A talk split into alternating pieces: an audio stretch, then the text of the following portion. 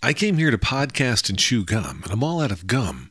Actually, wait, there's a package of Trident right over here. I'm going to do some Foley work. This is the Trident package, so yeah, I can chew gum too.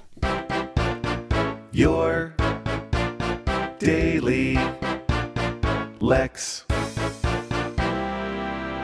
All right, how do you feel about gum, chewing gum? And when I say how do you feel about chewing gum, I mean the verb act of chewing gum, not chewing gum specifically. Like I, I like a good gum. I uh, I'm partial to cinnamon and mint gums. Uh, I like them as a a breath freshener, a mouth, I don't know, refresher of some sort. Um, so I'm not I'm not opposed to gum, but there was a really long time between when I opened this episode and when I recorded this portion of the episode, the meat of the episode, if you will, because I popped a piece of gum in my mouth after that incredible foley work of shaking the gum container near the microphone. And you don't really want to podcast while you're chewing gum. It's annoying. The gum is still in my mouth as I record these very words. I think you can hear it if you listen closely enough. I'm not actively chewing it, but it's there. If I note that I happen to have a piece of gum in my mouth before I jump on a Zoom, I will typically uh, if I don't have time to spit it out, you can't do that once you're on camera. I will typically tuck it between my lower lip and uh, my gums and leave the gum there. Gum by my gums. It's, you know, gums all the way down. Uh, so I have done that. It doesn't happen very often. Maybe like once a year uh, is when I'm in that situation. But certainly you've seen gross gum chewing people who go like full cud chewing on their on the visual or who are open mouth chewing where it's just really annoying and disgusting sounding um, also, blowing bubbles in a public setting is just insane with gum.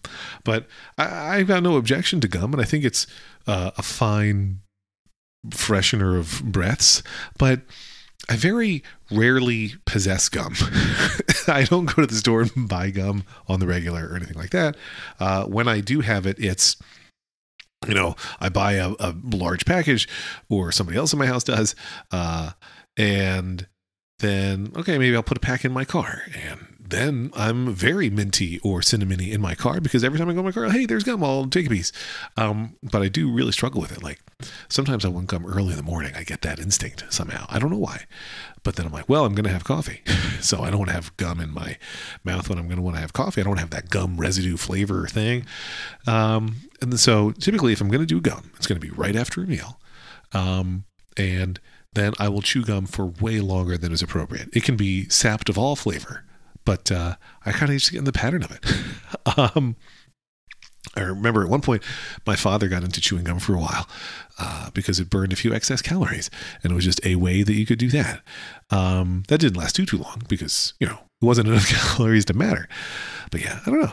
I uh, if somebody offers gum or a mint or anything, I always just say yes because I'm assuming that even if they're not doing it consciously, that somebody offering you a mint is a potential implication that you need that gum or that mint. So I just say yes because what else are you gonna do? Uh, but at any rate, um, I'm not like when I think about these flavors, I, I like all kinds of mints. You know, your I don't even know what they all are, but your your winter green mint and your other mint and your navy blue. I don't know.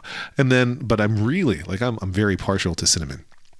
And when I think about cinnamon gum, I often think about Cinnaburst, which had commercials in the 90s where they talked about Cinnaburst flavor crystals. And I remember this one quote from those ads where Cinnaburst flavor crystals, not in this state, where they were implying that the flavor crystals in the gum were somehow outlawed in certain places, uh, you know, which they're not.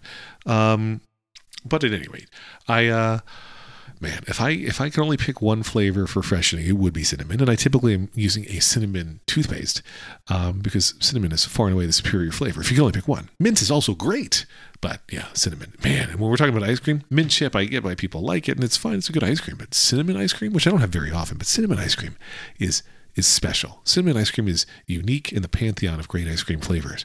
Uh, I'm always going to default to a chocolate peanut butter based dessert ice cream, etc. But a cinnamon ice cream, I don't know. That if you haven't ever had it, or if you haven't had it a long time, I recommend the next time you're at a place where you can get a cinnamon ice cream, give it a shot. Because man, there's something really special. Most of my, well, half of my coffee that I consume is cinnamon flavored in some way.